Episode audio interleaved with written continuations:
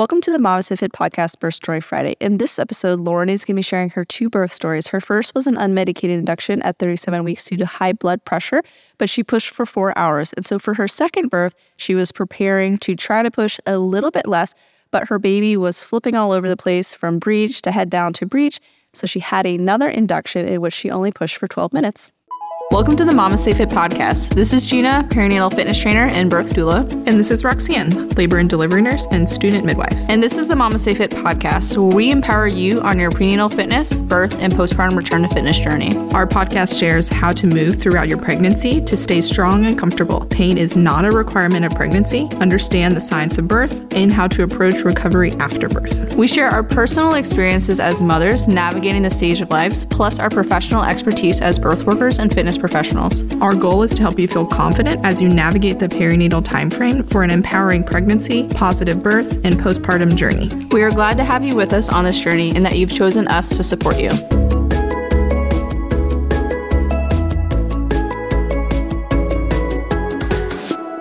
Thank you, Lauren, for joining us today to share your birth story with an ECV after your baby was breech and then having a vaginal birth for your second baby. So can you just introduce yourself to our listeners? Hi, my name is Lauren, and I am a somatic EMDR practitioner. I live in Columbus, Ohio, and this is my second birth, and my daughter is 2, and my son now is about 3 months. So can you tell us your story? So how is your pregnancy and preparation for your birth? My preparation was pretty low-key just because of how sick I was.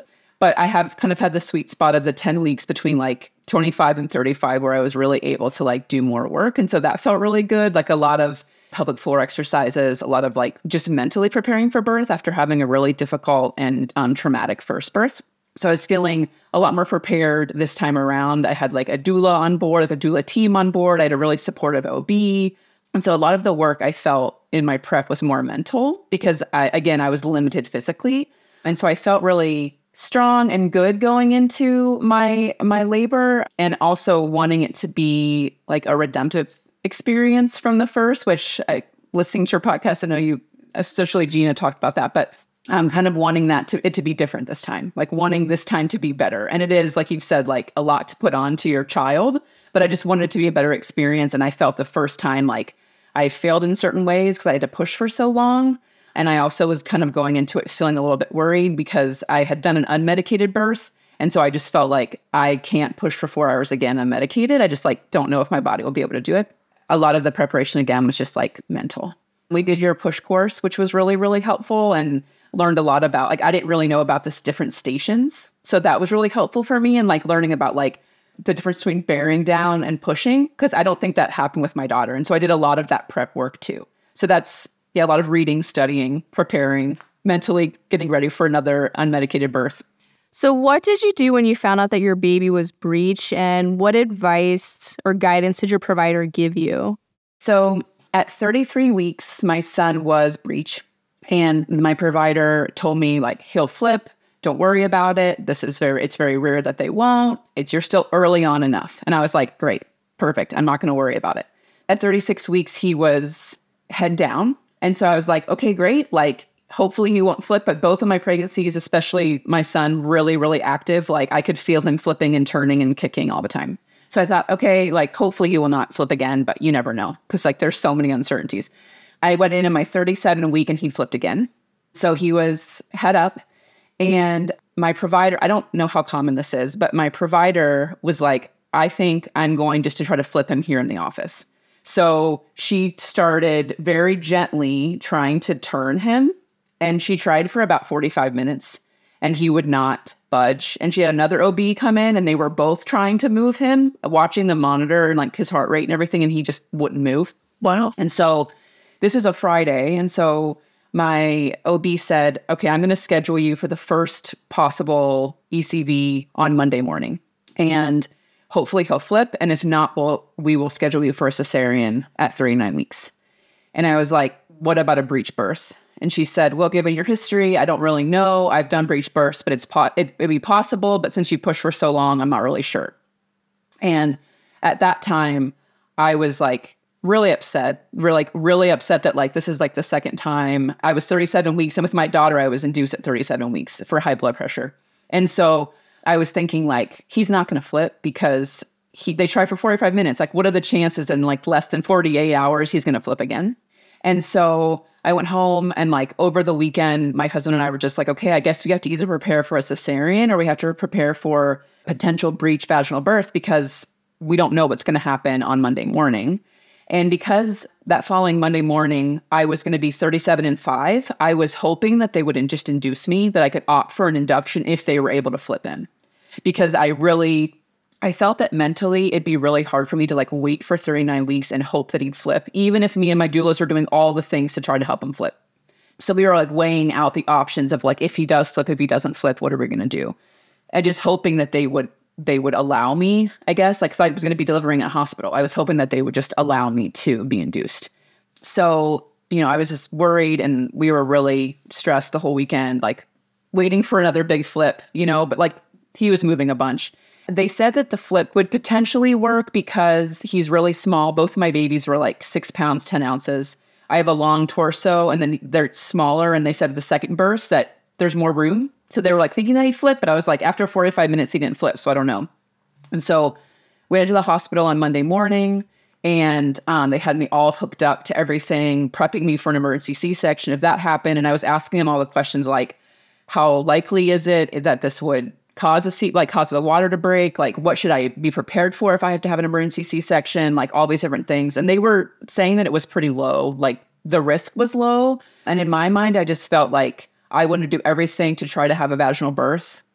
And I felt like, okay, let's just try this. And my doulas were very, very much like, gave me a bunch of options. And it's like, these are the things you can do, whatever you feel is best. And so we went in and we got ready, and my OB came in. And within like 5 minutes, he flipped. Like, it was like instant. Like, I don't even, because I could see they're wearing their masks, and I could like see the second OB's eyes like light up because she could sense that he was flipping. And I was like, oh my goodness. And then he just like flipped head down. They were both like, both the OBs, and I started crying. I was just so excited and couldn't believe it. And I just asked my OB, I'm like, could you just induce me now? Like, he's flipped. I think he's going to flip again. Like, I don't know for sure, but what do you think? And she was like, we'll induce you. And so that was at like 9:30, 10 o'clock. And then I was induced with Pitocin at noon. And then my son was born like 13 hours later. So it was a really fast induction. That is awesome. What was your cervix at when your induction started? So I was at 2 centimeters, and I was 70% effaced, and I was -2 stationed. Okay, that's awesome. That's a really good starting point for an induction. And with it being your second birth made sense for why it was so much faster. How long did you push for your second birth? If your first was 4 hours, how fast was the second one in comparison? So I pushed for 12 minutes with my son. That's awesome. So, we'll take the credit. Yeah. So pushing course. But really, it's just the fact that it was your second baby. Well, that's what I've heard you guys say. Like, we want to take the credit for the second one being so much better, but it's probably just that it's the second birth. But I will say, like, the pushing course really helped, and I had a really supportive team, and I was on my side holding my leg up, and it just, some reason, that really, really worked. And he came out direct OP, like straight up at the ceiling. He came out. I like could not, because all the birth team, I was like buried in my husband's chest, and the whole birth team's like, oh my gosh, he's OP, he's OP, he's coming out. And I'm like, I mean, obviously I could feel it, but yeah, it was unbelievable how quick it was. I could not, because I was gearing myself for like, I was like 2 hours. I'd be happy with 2 hours. Half the time, I'll take it. And it was like 12 minutes. And if baby wasn't OP, it probably would have been even quicker. Right. He would have just fell out. Oh, I'm like, oh my word. Yeah. We won't take the credit because it was just your second baby, but I like to think that we contributed a little bit. I think that you did, because when they started the Pitocin, I was literally looking through the slides from your pushing course, like on the medicine ball, like going through the slides on your pushing course. And then my doula used you guys as a resource too. And so she was like, go to MamasteFit. And I'm like, I'm on it. I'm already like looking at all their stuff. And so she was doing I tell her like my contractions, she'd be like, move like this, do it like this. And it just helped so much. That's awesome. So in reflection, how did you feel about your birth, and what were things that contributed towards a positive experience, and what were some things that you wish were different about this birth? I felt really, really empowered by this birth. I felt empowered by my daughter's birth as well, but I felt that this time I felt more in control of what was going on, even though it was an induction. So there was like a lot of things that weren't in my control, like with any birth. But I felt this time that I felt more empowered, like even in a medical setting, I felt like I could like push back when they wanted to do certain things. And so they were really wanting to break my water from like the jump. They were like really wanting to do that. Like, we want to break your water. We want to break your water. And I was just like, I want it to break naturally. There's so much Pitocin in my system. I really want it to break naturally. The only thing you asked about changing, right? Yeah, if there's anything that you would change. I think the only thing I would change would be potentially doing like I kind of wish that it would have been at home, one, even though it was an induction, just because I felt like there was a lot of pressure to stay on their timeline, like the hospital's timeline. Like, even though the induction went really quickly and I was dilating very quickly from, it was a good starting position, but like I still had him in 13 hours and I was dilating really quickly. Like, my water broke and an hour and a half later he was born. So it was like, I felt like I was moving fast enough, but there was always this like pressure from the hospital to like, and the nurses who were really wonderful, but they kept saying like, we want to break your water.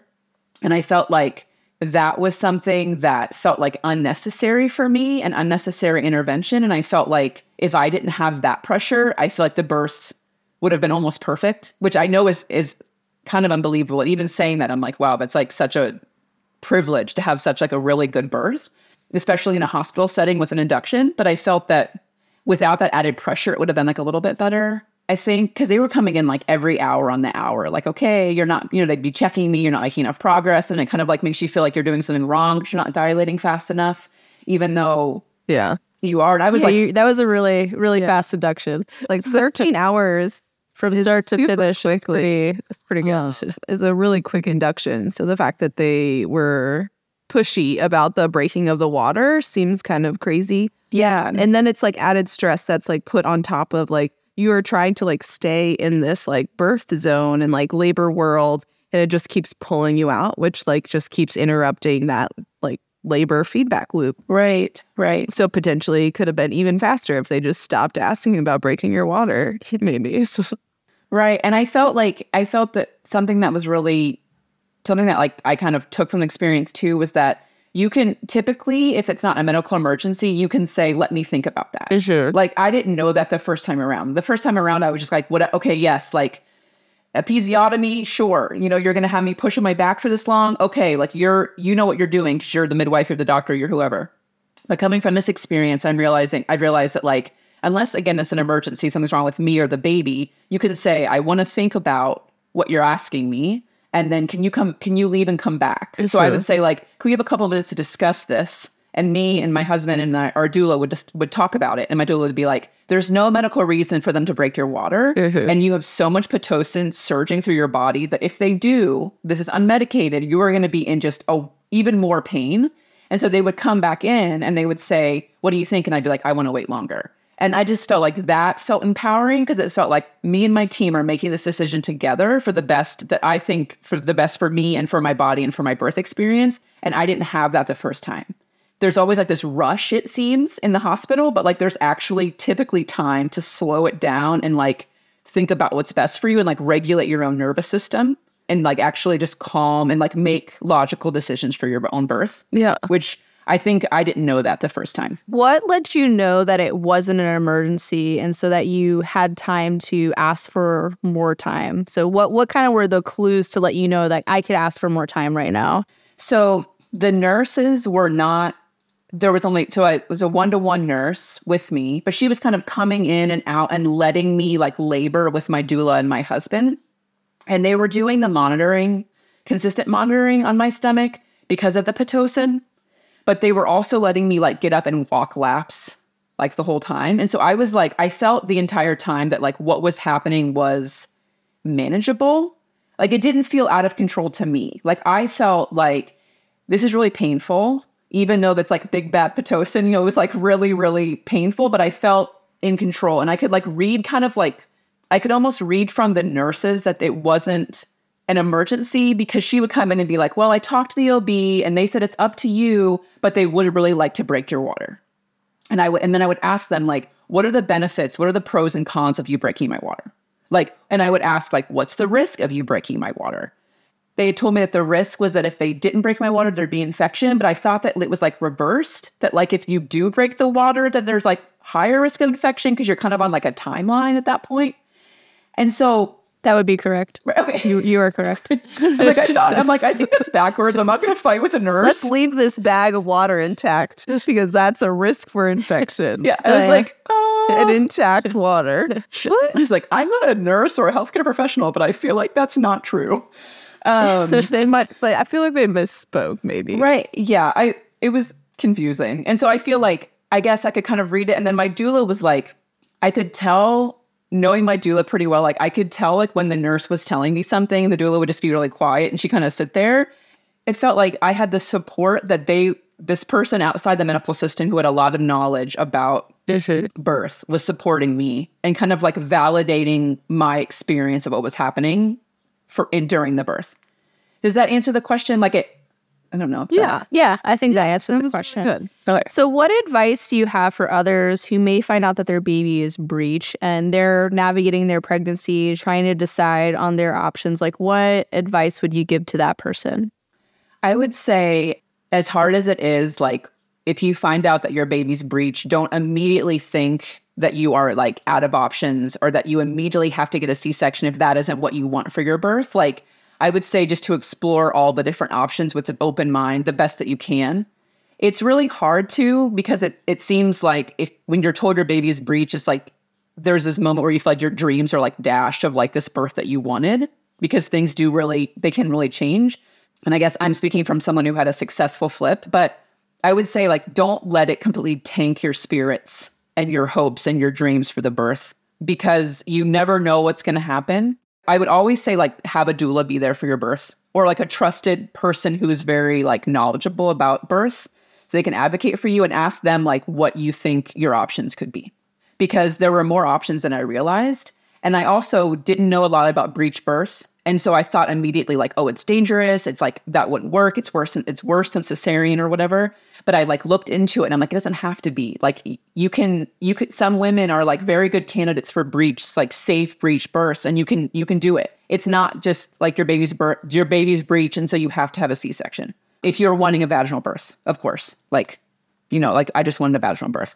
So I would say, like, again, don't let it completely dampen your experience, and just like take a deep breath and be okay, let me explore my options and let me like ask all the questions that I feel like I need to ask, even if you think it's a silly question, because it's probably not a silly question, because a lot changes when your baby's breech. So yeah, I think that's what I would tell people. I think that's good advice. Yeah, thanks. Well, thank you so much, Lauren, for taking the time to share your birth story with us and to share advice to others who may find out that their baby is breech, so that they understand that they do have options during their birth.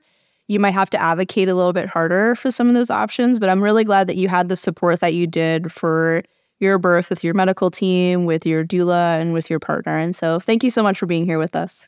Thank you, and thanks for all the work you guys do.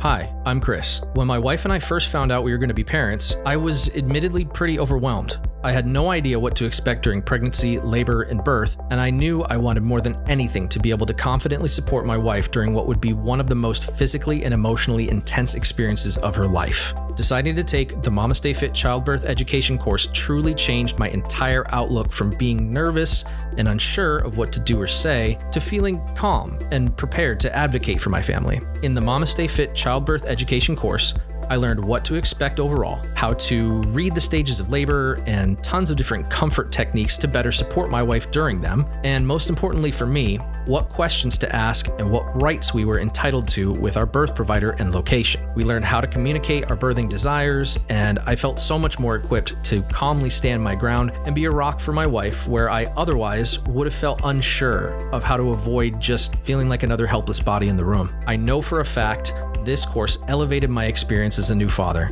and then again when we welcomed our second baby, and I cannot recommend it more to all birth partners out there. Thank you, Gina and Roxanne, for all that you do to educate and empower us. So in Lauren's story, she was sharing how her baby was breech and then head down and then breech again, and then they had to do an ECV. And this is what we would consider unstable lie. So baby was not head down or staying in a particular position. Baby was just like flipping and moving all over the place. And this is a concern because we want to know if baby is like head down or breech for delivery. Some providers are not comfortable doing breech vaginal deliveries. So if this baby is unstable and kind of flipping all around, one, this could affect baby's ability to engage into the pelvis if he's not in a particular position. But also baby could flip and be breech in the middle of labor. And then depending on the provider that you have, this could affect your like birth options. So with unstable lie, if the baby is like breech and then they're able to flip baby to head down, they'll either do an induction that day or they'll recommend like an induction the next day. And they'll do like a belly band at the top of the belly to kind of keep baby in that position because potentially there's just too much room maybe for baby to be able to flip all around from head down to head up. And this is also that belly band is in hopes pushing baby down to kind of engage into that pelvis so that head can't like pop out of the pelvis and reposition itself into a breech position as well. And that's why then they'll do that induction sooner rather than later so that they can get that baby out of the body in a head down position since most providers are comfortable with head down and not breech vaginal deliveries. It can be important to understand what your options are, though, with breech vaginal delivery if you are potentially having a baby that is in an unstable lie or is in a breech position. Will your provider support breech vaginal birth if it happens? Or if you show up in labor and your baby's in that breech position, what are your options? If your provider will not support breech vaginal birth, are there any providers in your area that will support breech vaginal birth? And then as well, is breech vaginal birth even an option that you want to explore? Or if your baby is in that breech position and repositions itself from head down to breech in the middle of labor, would you rather opt for a C-section? So knowing what your options are and which options you actually would want to explore can be helpful if you find yourself in a position where your baby is in unstable lie. So just flipping all around the place.